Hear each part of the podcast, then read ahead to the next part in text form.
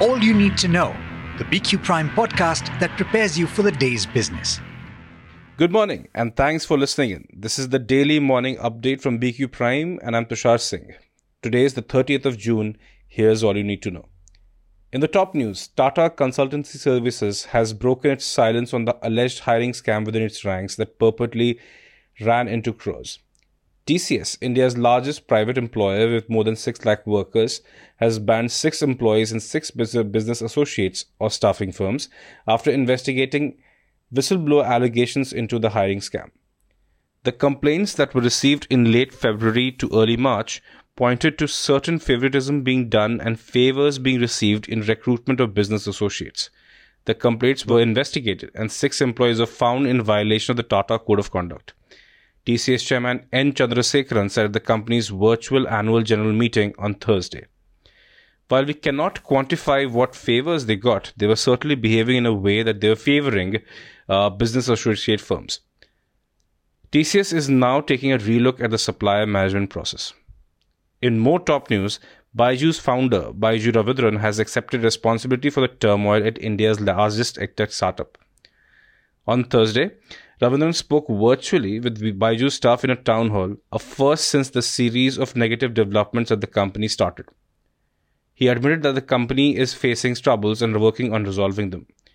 He said the company's priority is to resolve the legal battle with lenders over a $1.2 billion loan. Second comes the audit that will allow the company to file its earnings by early September. Ravindran, however, made light of the exits of its investor representatives from the board he doesn't see reconstitution of the board as a challenge. Ravindran claimed that the company has become more efficient uh, amid the turmoil. He said Byju's business is fundamentally very strong. It's some of the plug-in acquisitions that haven't gone right.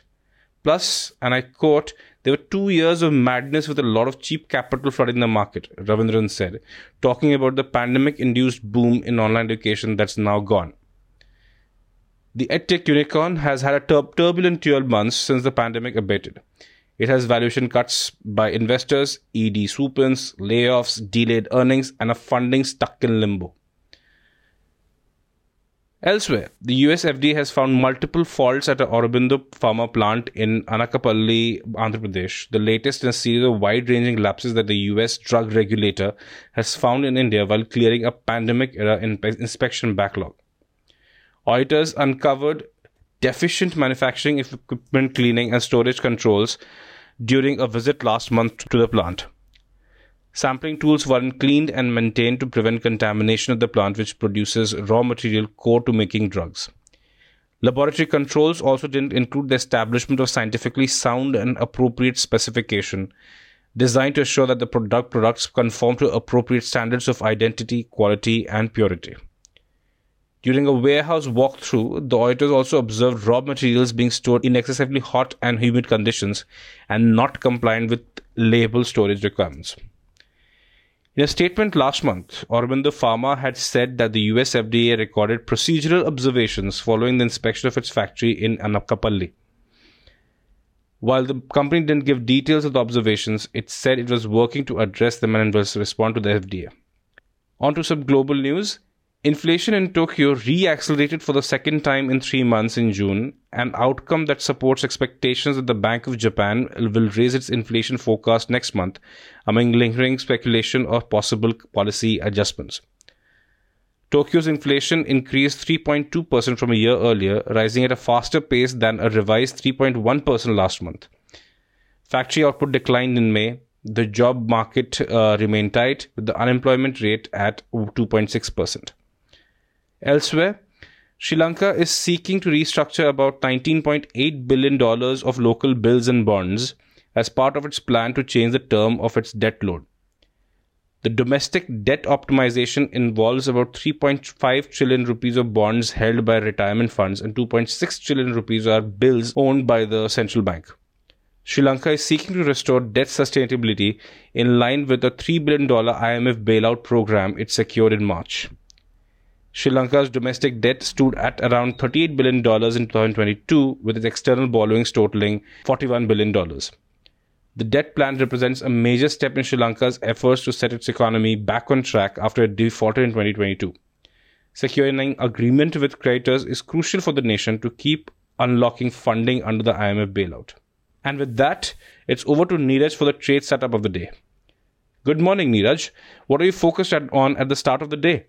Good morning, Tushar. Um, well, it's pretty easy to figure out or pick on what could be happening or what are the things to watch out for simply because uh, the world markets have have not done terribly badly uh, from the last 48 hours that we've been shut. Sure, Nasdaq ended flat, but uh, U.S. markets by and large did okay, and futures are also a little changed. Now, remember, India, as you would have also mentioned, has this key fiscal deficit data coming out later today. But I would suspect the markets will still have this bullish undertone to themselves in the session today. Uh, very un- very difficult to feel otherwise. Uh, Bank Nifty maximum call OI is at 44,500 strike, which probably acts as a resistance. But if it taken out, then it might actually add to the fervor. And if you just look at the data, real estate index for the expiry gone by have had the best gain and a very large OI reduction, which shows that they've they rode on the short short covering move. And now, if indeed some uh, cash based or delivery based buying happens in some of the smaller stocks, then it could be interesting in the current series. Uh, now, having said that, uh, the other cues are okay. Commodity prices are off.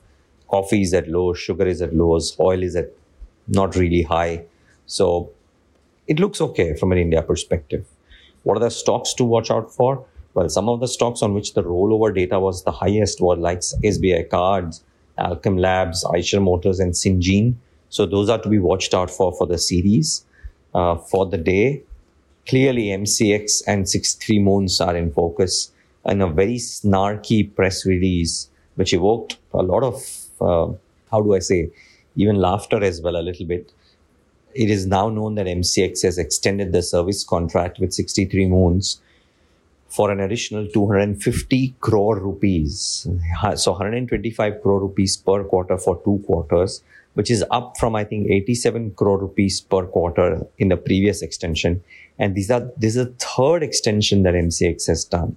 Just goes to show uh, this in, in some fashion, the, whether you call it a state of affairs or whatever, because they had signed a contract with TCS back in 2021 and they've still not been able to move to a transition with TCS on yeah, as you know as the as the tech partners. And keep in mind uh, FY23 PAT of MCX is 149 crores. And they have they'll be paying 250 crore rupees to 63 moons for just two quarters brokerages like Investec have downgraded the stock to a hold but I suspect they are being kind because today the stock could really open lower. So watch out for MCX.